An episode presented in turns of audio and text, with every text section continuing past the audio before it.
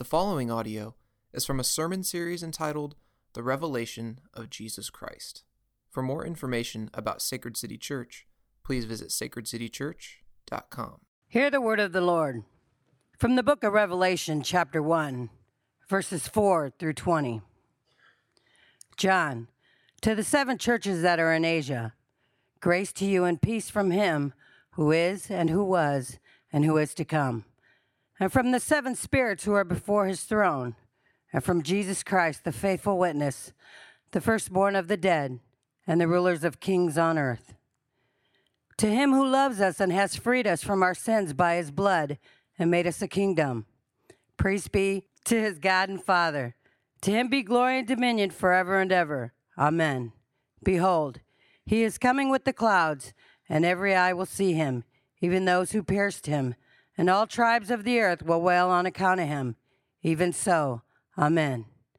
I am the Alpha and the Omega, says the Lord God, who is, and who was, and who is to come, the Almighty.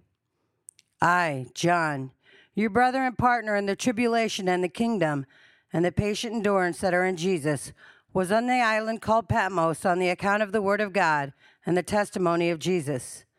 I was in the Spirit on the Lord's day and I heard behind me a loud voice like a trumpet saying, Write what you see in a book and send it to the seven churches to Ephesus and to Smyrna and to Pergamum and to Thyatira and to Sardis and to Philadelphia and to Laodicea.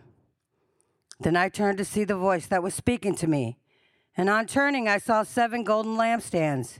And in the midst of the lampstands, one like a son of man clothed with a long robe and with a golden sash around his chest. The hairs of his head were white, like white wool, like snow. His eyes were like a flame of fire. His feet were like burnished bronze, refined in a furnace, and his voice was like the roar of many waters. In his right hand he held seven stars. From his mouth came a sharp two edged sword, and his face was like the sun shining in full strength. When I saw him, I fell at his feet as though dead. But he laid his right hand on me, saying, Fear not. I am the first and the last, and the living one. I died, and behold, I am alive forevermore, and I have the keys of death and Hades. Write therefore the things that you have seen, those that are, and those that are to take place after this. As for the mystery of the seven stars that you saw in my right hand, and the seven golden lampstands, the seven stars are the angels of the seven churches and the seven lampstands are the seven churches. This is the word of the Lord. Well, we are in Revelation chapter 1. We're going to be finishing up this chapter uh, this, this morning. Last week we began a five month long study on this last book of the Bible, the book of the Revelation. And so we are excited that you're here. My name is Justin, I'm one of the pastors here. And uh, I'm going to pray and we're going to jump in this morning. I think this um, is one of the most important chapters in all the Bible and I think it can have uh, a genuine life changing impact on your life today if you hear it, if you see it, if you believe it. So let me pray and let's get started. Father, we, we, do, we thank you for that uh, time of worship this morning. We thank you for the worship team. We thank you for um, just the passionate um, opportunity to worship you. And we thank you for people leading us into worship you in that way, that you are deserving of all of our glory, all of our honor, all of our praise. And so thank you for that opportunity this morning. And now, Father, we, we want to settle in. We want to open our ears. We want to open our hearts uh, to your word, that you want to speak to us this morning. And so I ask that you would really think through my mind and speak through my vocal cords, that you would allow us to hear what you would have to say to us, um, that I wouldn't personally get in the way of what your word wants to speak to your people. And Father, we would respond appropriately this morning. Uh, to you, all honor and all glory and all, pl- and all power. In Jesus' name we pray. Amen. Well, as we already heard this morning through our scripture reader, this chapter is spectacular. It presents to our mind's eye a breathtaking and arresting picture of Jesus, full of glory and full of wonder. It's going to be my contention this morning that your greatest need in life is to have this scene in the Bible tattooed on your consciousness. Very few of us actually believe that, but I can guarantee you that every time you sin, every time you blow it in your life, every time you choose to play it safe and not share your faith or not invite someone to church or to missional community, at the root of that behavior, at the root of that sin is this a failure to see and appreciate Jesus for who he really is. And this scene of the Bible is like a fire that has been set in our imaginations. It's meant to burn up and consume every small, safe, comfortable, and combustible image of Jesus that our culture has passed down to us. This flame is meant to consume the little Jesus of our mind and to reveal to us the real Jesus, the eternal Son of God. And for that reason, maybe we should think of the Apostle John as more of an arsonist than a pastor. The author to the book of Hebrew tells us that our God is a consuming fire. John is bringing us into the presence of the real Jesus, and that should set the curtains of our imaginations on fire here. It's meant to set us on fire for God. In fact, as we will see next week, one of the things that Jesus says he cannot stand is a lukewarm person. A person who calls themselves a Christian but doesn't really get too moved or too excited about God. He says he'd rather you be hot or cold. He says he will spit lukewarm believers out of his mouth, meaning they will not inherit the kingdom of God. So this morning, our call is to draw closer to the flame. We want to burn white hot in our worship for God. We want the real Jesus to set us on fire for God and then send us out into our ordinary lives, day to day, ordinary lives, burning bright for Him. Now, I also know that many of us get turned off by this type of talk, especially white middle class people. We get a little, whoa, religious enthusiasm, settle down, right? We don't come to church to get excited. We come to church to get insight and a little practical wisdom to help make their life a little better. With all due respect, that is not what church is meant to be about. Our Sunday gathering is about encountering God in worship through His Word, liturgy, song, and sacrament. If it feels like a concert and a TED talk, it's probably not true worship of the real Jesus. True worship should bring you into the presence of a holy God that blows you away. It captures your imagination in such a way that it simultaneously humbles you to the dust and exalts you to the heavens. And here's my contention if that happens, you don't need 10 easy ways to share your faith. You don't need 10 tips on living your best life now. One encounter with the real God has a way of rearranging all your priorities, reordering all your loves, and curing you of a thousand lesser ills. So that's my goal this morning.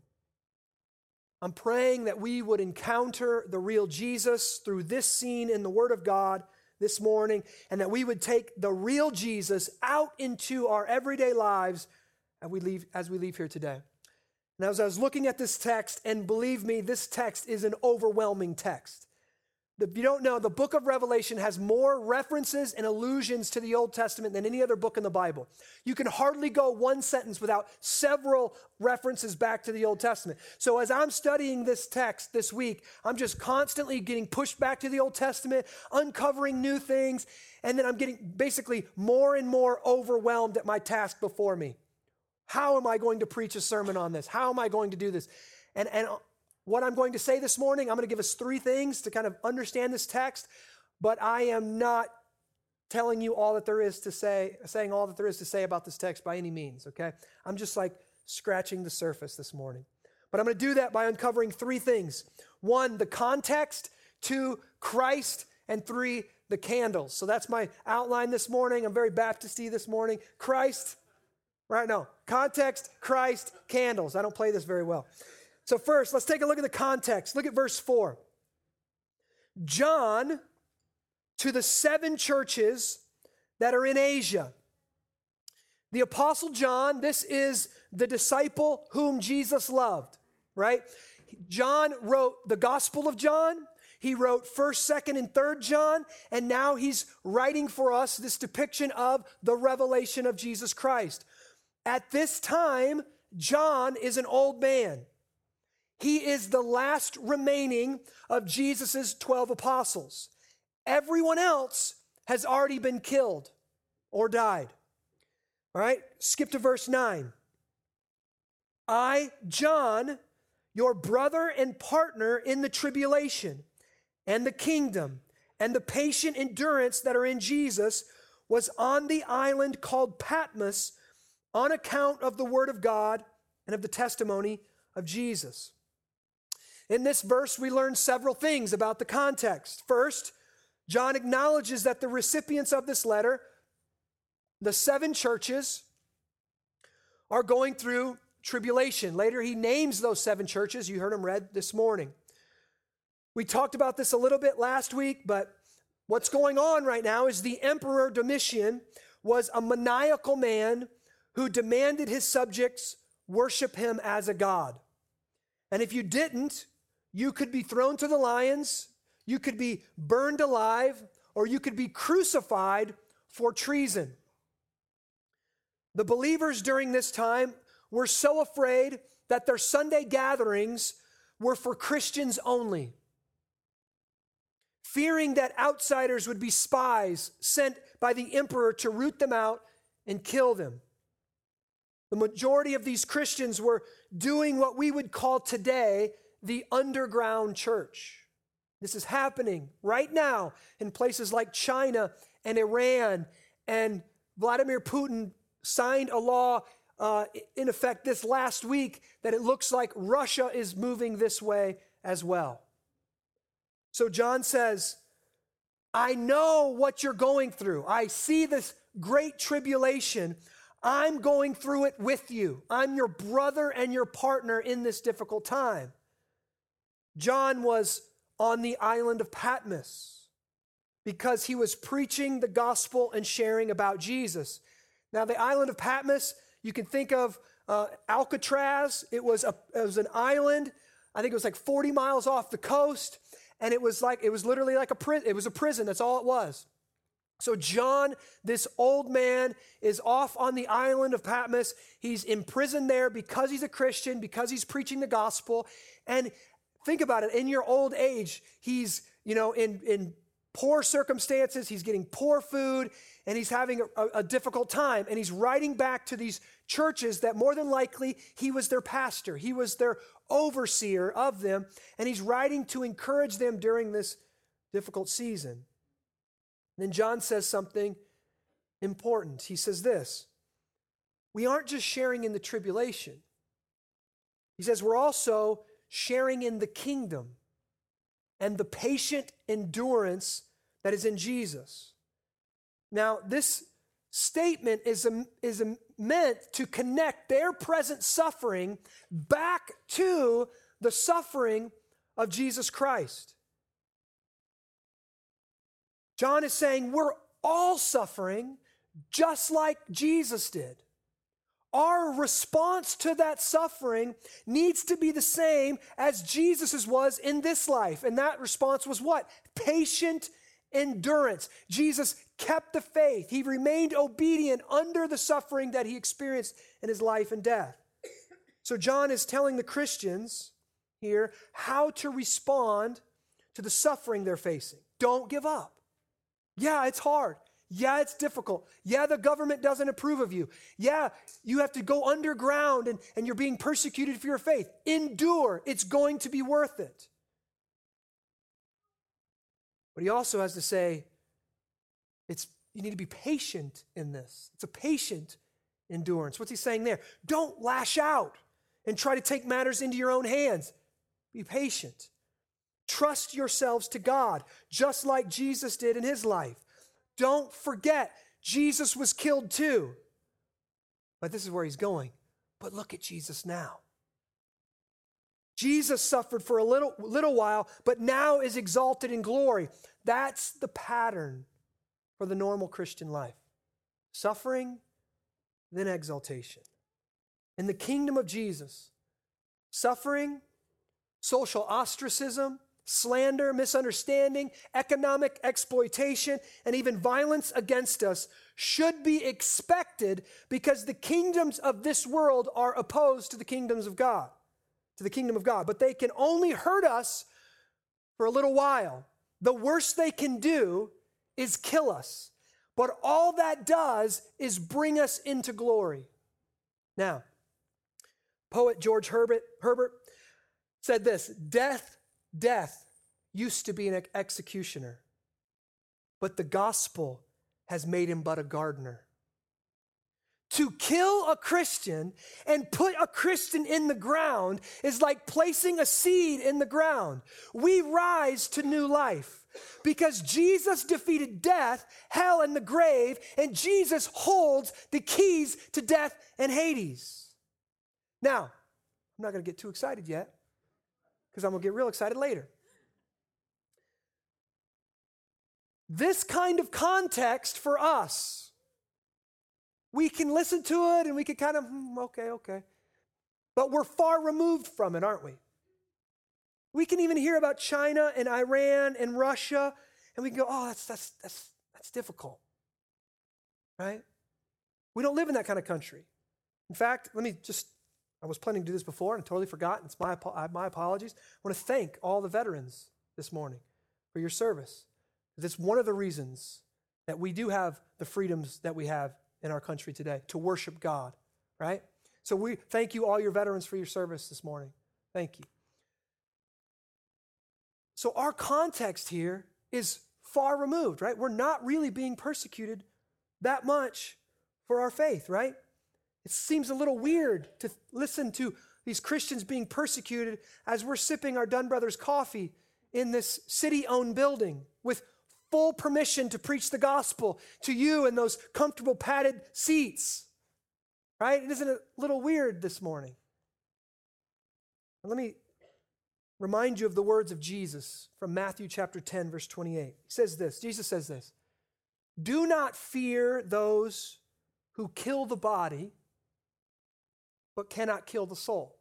What we're seeing before. You kill the body, you plant us in the ground, we rise to new life. But what does Jesus say? Jesus says, rather fear him who can destroy both soul and body in hell.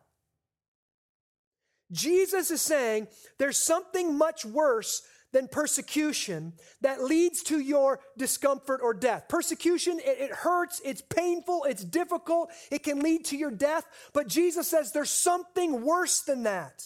To put it simply, it's a lack of fear of God. And that exa- is exactly where we find ourselves today. You ask 10 people who they think Jesus was or who they think Jesus is, and you're going to hear basically a really nice guy. That's what you're going to hear about Jesus. And my experience has been that this is the same inside as outside the church. We haven't been thrown to lions in a long time. Instead, we've been lulled to sleep by a white, ethnocentric Jesus who has brown, wavy locks with highlights, an impeccably clear complexion, and basically his only message is be nice to one another. We bought this church over in Moline for Sacred City Moline. We walked through it, and there were like 25 white Jesus, effeminate pictures of him. And I'm like, throw these things away. Get them off the walls. I don't look at that guy and fall at his feet as though dead. And that's what John does when he sees the real Jesus this morning. See, we have believed in a Jesus who wants to come into our hearts and make us rich, upwardly mobile, beautiful Americans. A Jesus who promises to keep bad things from happening to us and our kids. And of course, he'll let us go to heaven when we die. Of course, there's heaven, right? The best part of the whole deal is that all he asks of us is to attend church a couple times a month. So basically, we have made a deal with a false God we call Jesus. We've made a deal that says, hey, little j Jesus, I will accept you in my heart if you'll give me a life that's better than my neighbor's. More money, better house, cooler friends, sexier spouse, more business opportunities, more obedient and successful children, and then as a cherry on top, heaven. When I die, of course, I want to go to heaven when I die. And here's the deal. And God, you do all of that, and I will give you a couple hours, a couple Sundays each month. But read the fine print, God. If you don't uphold your end of the bargain, bargain, I won't uphold mine either. If you don't give me what I want, then I won't go to church either. There's a lot more important things to do on a Sunday morning. Now, listen, I get it. I'm being facetious in a sense because nobody says that. But that's what's really going on in your heart if you take a look at your life. This is the heart of a person who has been lulled to sleep by a false God who they think is the real God. They see him as small and unimportant, so their response to him is small and unimportant. This small j, Jesus, is a cultural creation. It is not the historical, real Jesus that we see in the scriptures. I love what John says here in chapter 1, verse 10. Look, he says this John, when he's writing this, I was in the Spirit on the Lord's day. What? John says Jesus has his own day. And it's a day that's meant to be used to worship him. That day is Sunday. Now, again, that might not sound a big deal to you because you've grown up in this culture where a lot of people go to church on Sundays. But what's going on in this context, for thousands of years, the Jews worshiped God on Saturday. This was his day. They took it from the days of creation on the sixth day or the last day of the week. God rested and it was given to them in the Mosaic covenant, right? That God worked for six and then he rested on the seventh. At the time of John's letter, the Saturday Sabbath had been passed down for generations. Hundreds thousands of years. They've been worshiping God on Saturday. But then, when Jesus Christ rose from the dead on a Sunday morning, the Christians, who most of them were Jewish, made a huge change to their work week. They said, Sunday is now the Lord's day. We aren't going to work on Sunday anymore. We're going to worship Jesus on his day. We're going to make it a new priority in our lives to gather together on the Lord's day with the Lord's people and to think about him and to sing songs of worship to him, to pray to him, and to read the scriptures that he gave us to read. We're going to do this on his day. Listen, the reality of the resurrection of Jesus made a real change to their work week that affected their ability to operate in their society. We don't even understand this. We're getting too closer because if you were around, you know, the older folks around us, you remember when nothing was open on Sundays. Right? I remember as a kid, I couldn't rent a movie on Sunday. The movie store where I used to have to walk and take back pop cans to get one. Remember those days? I would go, it would be closed on Sunday. Right? The Lord's Day, I can't watch movie, right? I remember now, now nearly everything is open, and your job is expecting you to catch up on emails and do things on Sunday as well. Everyone, at this, the time this was writing, guys, everyone was working on Sunday. There were no weekends, okay? The Jews stopped working on Saturday, right? Friday night, actually, from sundown to sundown on Saturday, sundown to sundown on Saturday, sundown on Friday to sundown on Saturday. I knew something didn't sound right when I was saying that, right? And now all of a sudden, Christ resurrects on Sunday and they stop a tradition that had been going on for thousands of years and they say, no, no, no, now we're going to worship God on Sunday. The real Jesus made a real impact in their everyday life. Has he made one in yours?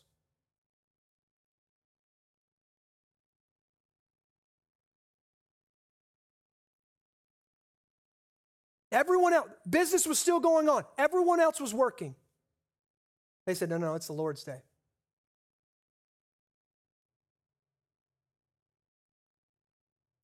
Listen, if you can look at your life and say, you know what? He hasn't. Sunday's just another day of the week. It's football day.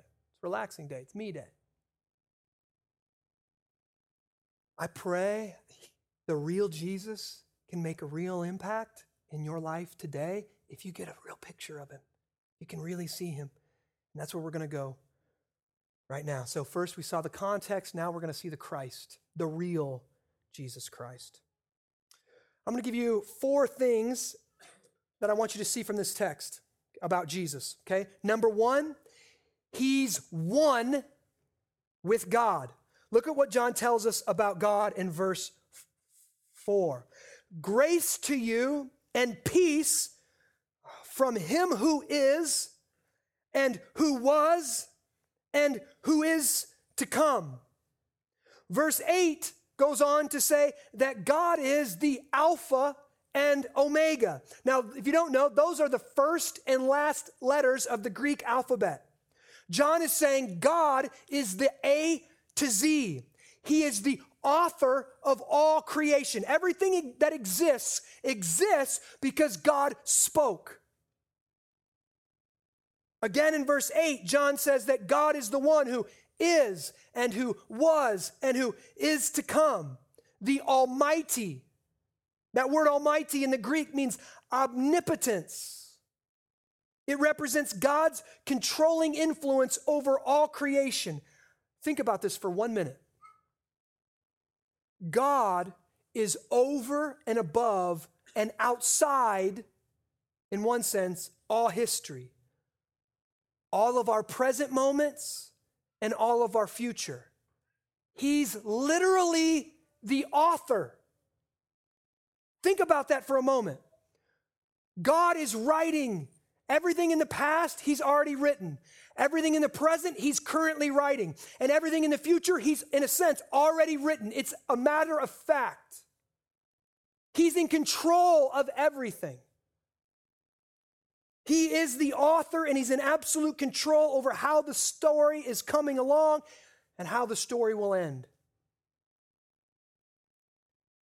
And in verse 4, he goes on, he says, And from the seven spirits who are before his throne. Seven is a symbolic number, means perfect, means complete. He's talking about the Holy Spirit. And then from Jesus Christ, the faithful witness, the firstborn of the dead, and the rulers of kings on earth. He's speaking Trinitarian here. He's saying Jesus is the Son of God, He is one with God. Secondly, He's the anointed Messiah, the chosen one who came to save us. Look at, I just said it, verse 5 from Jesus Christ, the faithful witness, the firstborn of the dead, and the ruler of kings on earth. To him who loves us and has freed us from our sins by his blood. Jesus Christ now, if you don't know, Christ is not Jesus' last name. It literally means chosen one, the anointed, God's promised Messiah, the King of all kings. And John tells us that he is the firstborn of the dead. That is a tough title right there. The firstborn of the dead. It sounds like it be, belongs on the back of a motorcycle jacket. He goes on to explain what that title means that Jesus is the king who establishes his kingdom not by conquering others and killing his enemies, but by serving others and being conquered and killed by them on the cross. That Jesus did this so that those who would turn from their sins and follow him could be set free from their sins and become members of his eternal kingdom that began the day he was re- resurrected. So, one, Jesus is the Son of God. He's one with God. Two, he's the promised King of Kings, the promised Messiah. Three, he's already came and he's coming again. Verse 7 Behold, he is coming with the clouds, and every eye will see him, even those who pierced him, and all tribes of the earth will wail on account of him. Even so, amen. If you don't know, amen means so be it. Make it happen. Let it be. This time, when Jesus comes, his coming won't be conspicuous. No more sneaky entrances known only by a few, like his first coming at Bethlehem. This time, Jesus is coming with clouds, the text says. You see that it says with clouds and not in the clouds or not through the clouds. That John is tell, telling us here, he's not talking about precipitation. He's talking about the Shekinah glory of God that filled the temple in the Old Testament when God showed up. The t- kind of glory that people couldn't even walk in or they would be demolished, they would be destroyed. That God, oh, that Jesus isn't coming quietly this time, He's coming in hot. Every eye will see Him even those who pierced him, he says, and all of the tribes of the earth will wail on account of him. John is getting at something we all need to hear. If Jesus is really like this, if he is really God of all gods and King of all kings, and he has already left heaven and came and died for us so that we could know God and be forgiven of our sins, then there are only two possible ways to respond to him. Like John, we fall at his feet and we say, I love you and I worship you.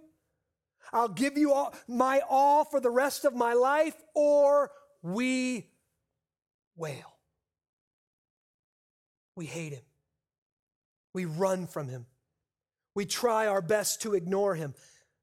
There really is no middle ground. There is no, Jesus is such a nice guy. He's so sweet.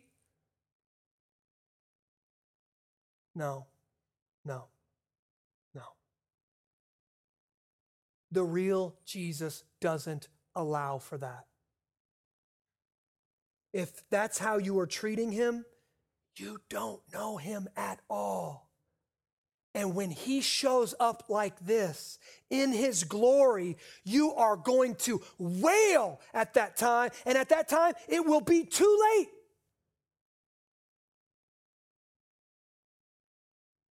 Lastly, Jesus is the eschaton. Now, what is that? Jesus is the new creation. Look at verse 17. When I saw him, I fell at his feet as though dead, but he laid his right hand on me, saying, Fear not, I am the first. Jesus was present at creation. He was the Word of God spoken. When God spoke the Word, that's Jesus. Jesus at the beginning of all things. And I am the last. That last word is in the Greek, it's called eschatos. It means the end times, it means the end of all things. Now, I mentioned this before, but it's important for us to understand. When Jesus died and was resurrected, he got a new body. He didn't come back as a spirit, he wasn't a ghost. So many people misunderstand what resurrection means. Resurrection is not life after death. Resurrection is life after life after death. Resurrection is you is Jesus Christ getting a new body and walking into this earth, a body that will never die again. Let me go and explain this to you in the best place in the New Testament where he talks about what's called the resurrection body, and that's in 1 Corinthians 15 this morning. Go to 1 Corinthians 15. Now I would remind you, oh no, no, no I'm going to go 1 Corinthians 15, verse 35. We got it up there? Boom. Excellent. But someone will ask, how are the dead raised? With what kind of body do they come? You foolish person. Come on, Paul, don't slap our hands. We don't know. Keep reading. What you sow does not come to life unless it dies. See the seed metaphor? And what you sow is not the body that is to be, but a bare kernel, perhaps of wheat or some other grain. But God gives it a body as He has chosen, and to each kind of seed its own body. For not all flesh is the same, but there's one kind for humans, and other animals, and other birds, and other fish. Here's his correlation there are heavenly bodies and earthly bodies. But the glory of the heavenly is of one kind, and the glory of the earthly is another. There is one glory of the sun, another glory of the moon, another glory of the stars, for star differs from star in glory. Look, so is it with the resurrection of the dead. What is sown is perishable, what is raised is imperishable. It cannot die. It is sown in dishonor, it is raised in glory. It is sown in weakness, it is raised in power. It is sown a natural body, it is raised a spiritual body. Now, that is a confusing term. It's used nowhere else in antiquity. Those two words don't go together spiritual body, physical, the spiritual physical. That's kind of like saying that. It's raised a spiritual physical right? He's not a Platonic thinker that separates. He's not a Gnostic who thinks that the flesh is bad and the spirit is good. He says, no, when you sow your flesh, you're coming back in Christ, you're coming back a spiritual physical. Keep reading, 45. Thus it is written, the first man, Adam, became a living being. The last Adam, Jesus, a life giving spirit. Now, here's what's interesting that's the concept. The concept is when a Christian gets put in the ground, they're like a seed that goes in that looks like a seed, but then it's raised again, right? When it comes up out of the ground, it looks completely different. It's got a completely different body than the one that went in the ground, right? He's making that metaphor for the Christian life. When the Christian dies and is buried, he comes alive again with a new physical, spiritual, physical body. Okay, that's the concept. And this is what I would ask him. But what does that look like? Well, John is going to answer that for us in Revelation chapter 1. This is the real Jesus Christ. Look at verses 12 we're going to go through 12 through 18 this morning.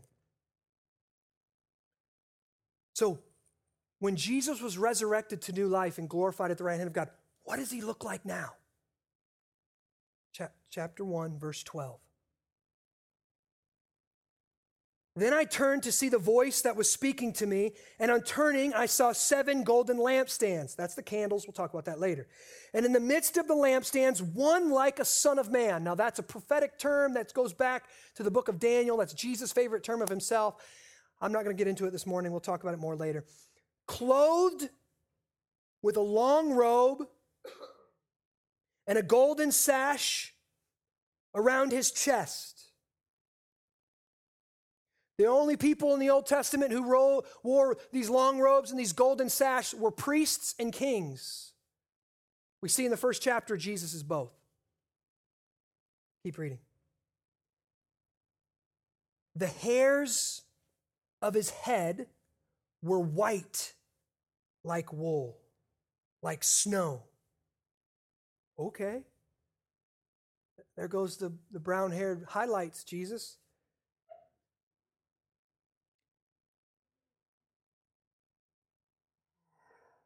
His eyes were a flame of fire. Okay, now, first off, let me just pause. This is what John is seeing. This is how John's describing it. This is the, please do not take this into your American mind and think that this is a literal dis- depiction of the actual what, what Jesus is going to look like when he shows up to you. You're like, I was really disappointed. I was expecting flamethrowers for eyes. Like, this is like saying somebody has piercing, piercing blue eyes. The, his eyes are on fire. I, I don't know exactly what that means. It means he's burning with truth, with purity, with intensity, with power, right? It's meant to be metaphorical, but this is what he is seeing. He, this is how he's describing what he's seeing. Okay? The white hair in the Old Testament, white hair represents wisdom. Right? Keep, let's keep reading. How am I doing? I'm all right. His eyes were a flame of fire. His feet were like burnished bronze. If you hear last week, you remember that the kingdom of God destroyed the kingdom of the world, and the, the, the Old Testament significance of that was uh, uh, the fulfillment of the story in Daniel chapter 2 that the statue, all the kingdoms of men, the statue was a mixture of iron and clay feet, and Christ knocked out the feet and shattered the feet, and because it had weak feet, it toppled over. Well, Jesus has feet of bronze. His kingdom is eternal. No one will destroy it, no one will stop what he wants to make happen like burnished bronze refined in a furnace. And his voice was like the roar of many waters. If you've ever been near the ocean, you know that the ocean is both calming, it's just constant, and it just soothes you to sleep. When my kids are being loud or they come and sneak in, into my room and they have the sniffles and they won't stop ma- making noise, I turn on my sound machine and I always turn on the ocean. It has a soothing, calming effect. But also, if you've ever been in the ocean when things are not going well and a storm is beginning to swirl, it is also absolutely terrifying, deafening, fearful. That's the way the voice of Jesus is. In his right hand, he holds seven stars. From his mouth came a sharp, two edged sword. His word is sharp, his word pierces. His face was like the sun shining in full strength. Right? You, you guys have done this before as a kid, right? You're trying to look at the sun, and if you know, if you get a glimpse of it, it's burning your retinas out of your head. Right? I want to see it. Ah, you're killing yourself right now. That's the face of Jesus. Guys, that's Jesus now. He's not this just sweet little babe. He's not the humble carpenter that you wouldn't even recognize in the marketplace anymore. He's not the son of Mary the cousin of John, you know, that little Nazarene, nothing good comes from Nazareth. He's not that guy anymore, in a sense. His face shines like the sun.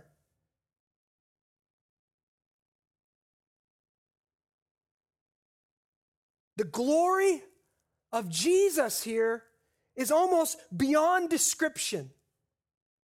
And this is what we are destined to behold, and what we're all, here's the other interesting thing what we're all destined to become in some subordinate way. Think about that.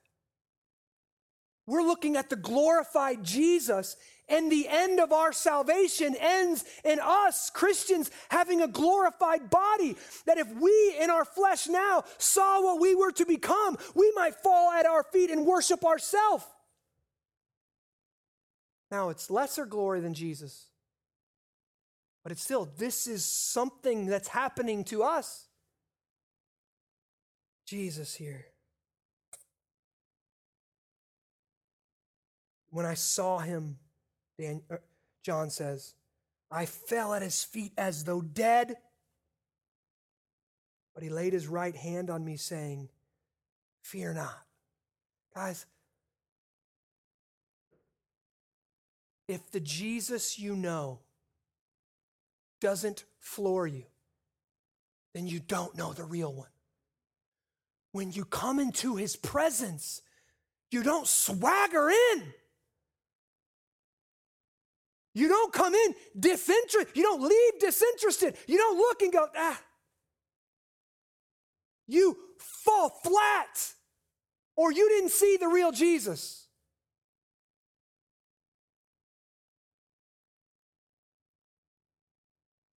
He says this, but for the Christian, if you get a glimpse of this and you realize, what, what could I do in the presence of the one whose eyes burn like fire, whose tongue is like a sword, whose face burns like the sun. What could I do? I'm going to die in the presence of that guy. So I'm going to lay down.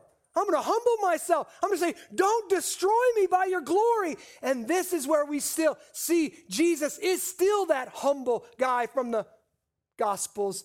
He puts his right hand on John and he says, Fear not. I am the first and the last. Same thing they said about God who was, who is, who is to come. I am the first and the last, and the living one. I died, and behold, I am alive forevermore, and I have the keys of death and Hades. John saying, there is nothing outside the control of Jesus. He's in charge of death, He's in control of it. He has the keys in His hand. Now, listen, this is the real Jesus this morning. He deserves your worship, your all. Nothing less will do. But as I close this morning, I want us to see one more thing. So, the context, the Christ, and now I want us to take a look at the candles. Verse 12. Then I turned to see the voice of the one that was speaking to me, and on turning, I saw seven golden lampstands. So before John sees Jesus, he sees these seven lampstands, these candles, right? Then in verse 20, let's skip to verse 20. He said, John explain or Jesus explains for us what these things mean. All right, look at verse 20. As for the mystery of the seven stars that you saw in my right hand and the seven golden lampstands, the seven stars are the angels of the seven churches, and the seven lampstands are the seven churches. Okay, boom. Jesus tells John, this is a wild vision. You're seeing lampstands. I don't want you to speculate what the lampstands are. Here's what the lampstands are the seven lampstands are representing the seven churches spread across Asia. Now, if you know, the lampstand is a very important piece of furniture from the Old Testament temple. The priests were in charge of keeping them lit 24 7. And here we see Jesus is the new high priest who is keeping track of all the lampstands, even placing an angel to oversee each one of them. But then Jesus says the candles are the seven churches. Now, Rob is going to talk about the seven churches next week. I'm looking forward to that. The number seven represents completion. And so, in a sense, when, G- when Jesus is talking to seven churches, he's talking to every church. He's talking to all the churches, the church universal, the church around the world, every church that exists. All right? Now, what is Jesus trying to get at by comparing the church to a lampstand? Well, you remember when Jesus taught his famous sermon on the Mount. In Matthew chapter 5, verse 14, he told his disciples this You are the light of the world. A city set on a hill cannot be hidden, nor do people light a lamp and put it under a basket, but they put it on a stand, a lamp stand, and it gives light to all the house.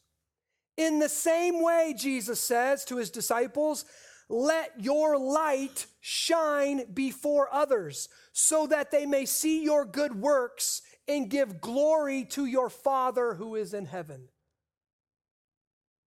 Jesus is saying here, our God is a consuming fire. His glory is like no other, but his church is meant to be a flame as well. Lesser, but still a flame. The city, the outside world, outsiders should look in at the church and see our light shining. Now, this does not mean,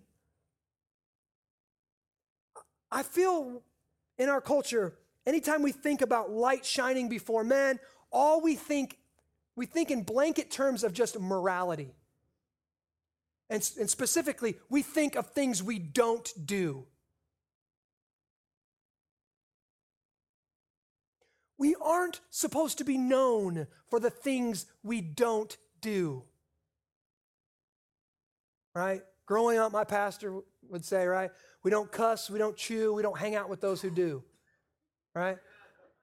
Like, that's not what he's talking about. Your light shining before men. Look at it, all those Christians, how they don't do all those things. He says specifically that your light would shine before men, that they would see your good works. Your good works would shine before men. What is that? That's our love for one another how we take care of one another, how we meet one another's needs and provide for one another and care for one another and sacrifice for one another. And it's also how we love those on the outside. We love the poor, we love the outcast, we love the marginalized, we serve them. That's what the good, that's the good works he's talking about.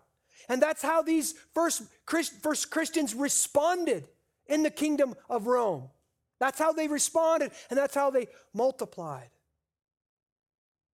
John says in verse 6 that Jesus has made us a kingdom, priests to his God and Father. Do you know what that means? Every Christian in here today, you are in this eternal kingdom and you have been made a priest to God. A priest is a person who works as an intermediator, intermediary between outsiders and God. They are connectors. A priest introduces people to God. They aren't God. They can't save anyone themselves. They just make the introduction. Let that sink in for a moment. If you're a Christian, you are in the kingdom of God, that's your primary identity, more than a citizen of the USA. As a member in the kingdom of God, God has appointed you as a priest.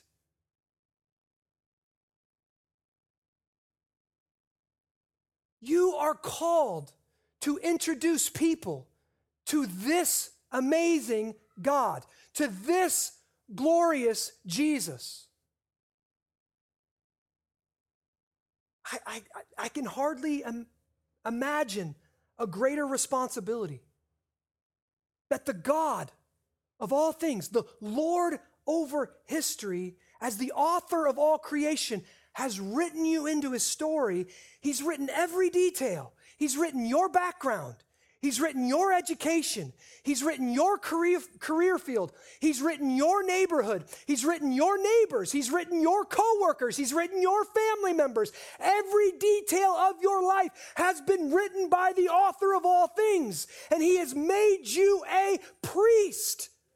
And he says this all of those people who surround you, all of those people I have written into your story, they need a priest.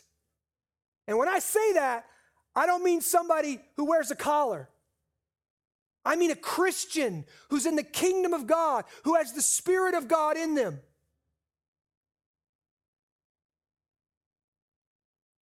All of those people who know you, they need a priest. And here's the, the kicker that priest is you.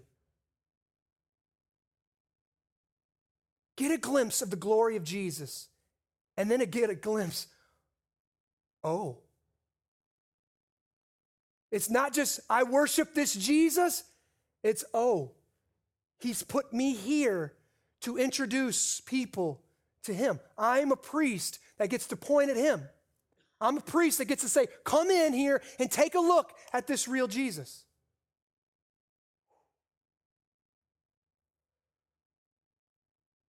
I wish I had more black folks in here. That's all I can say this morning because your response is pathetic.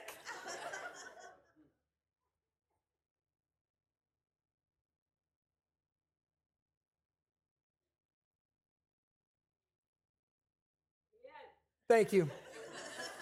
I, am just waiting for it to land somewhere. God has assigned you to your post. Wherever you are, you are there because He sent you there. Can you play your part? Can you let your light shine and be a person who connects other people to Jesus Christ? Can you be a lamp? You're a lampstand. You're not Jesus. You don't have to be perfect. You're going to screw up. You're going to make mistakes. You're going to do dumb things. You're going to say dumb things. And you're going to remind yourself, hey, I'm a priest. I'm not, the, I'm not Jesus. I'm him. I'm just a sign pointing other people's to him. Now, you might say, I'm scared that people will think I'm weird. I'm afraid people will reject me or say I'm some kind of religious nut job. Listen, I understand. Our culture loves lukewarm religion. Our culture loves lukewarm pastors. Pastors just get up there and say nice things about us and be there so we can get married. And we want somebody to talk at the funeral. And no matter how we lived our life, just tell, say good things about us after we die.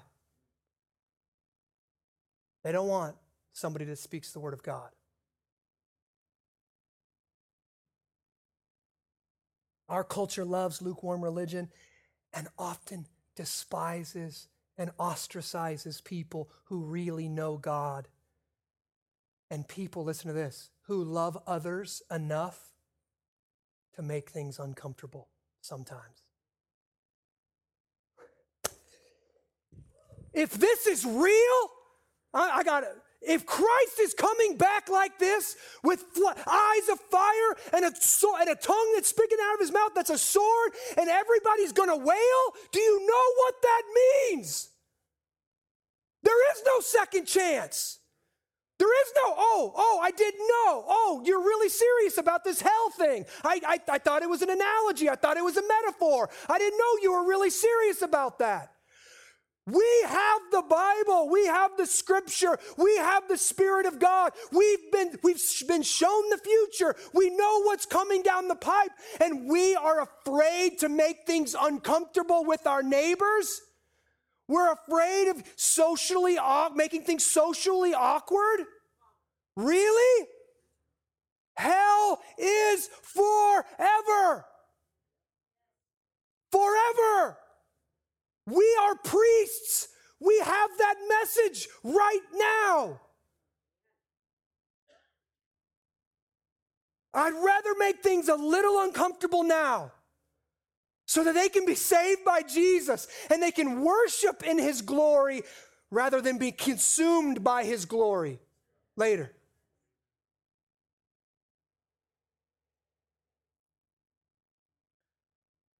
Man, I know that was intense. I felt it too. this is the last thing I want us to see. How do we get the boldness that we need to make things uncomfortable sometimes? Say, do you know this Jesus? You want to come to church? You want to come to missional community with me? Do you know this Jesus? How do we get the strength of character to and the boldness to do that? And yet, here, hear me, because you don't see me do what I just did very often. Also, the humility to not run people over, to not say we, you know, we're better than you or somehow we're holy, holier than thou. But we can actually come under that and say, no, we are broken sinners and we need this Savior. How do we get the humility and the boldness? It's right there in verse 17. When I saw him, I fell at his feet as though dead.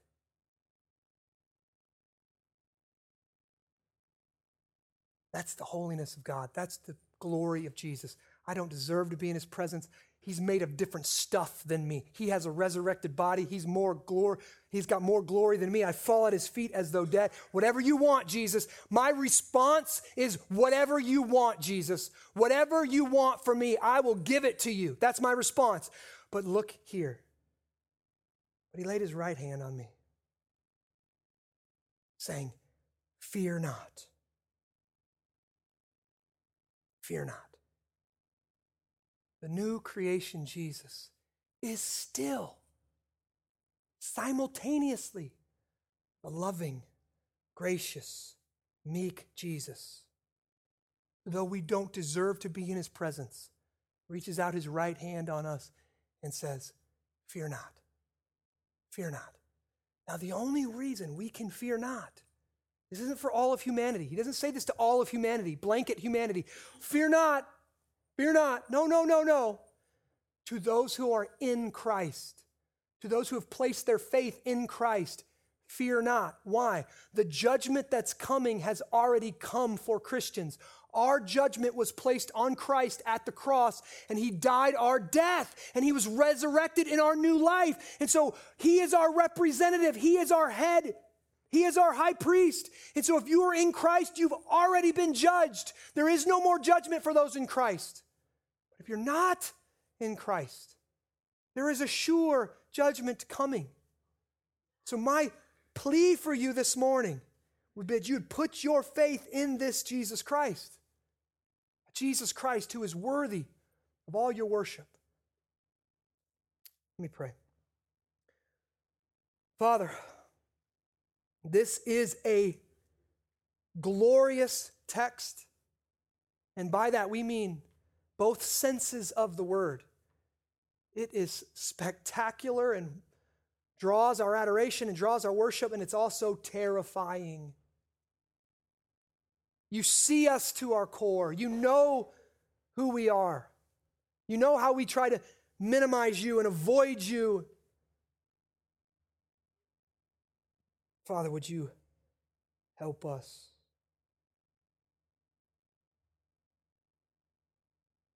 Would you humble us? And would you also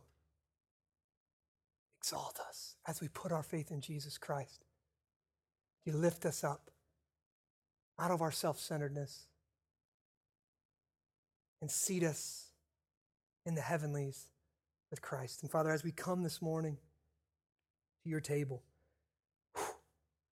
we're reminded once again that nobody earns their way into your kingdom. They're brought in by your body and your blood. That's our citizenship. That's how we get welcomed in. You died for us, you rose for us. And we put our hope and our trust in you this morning.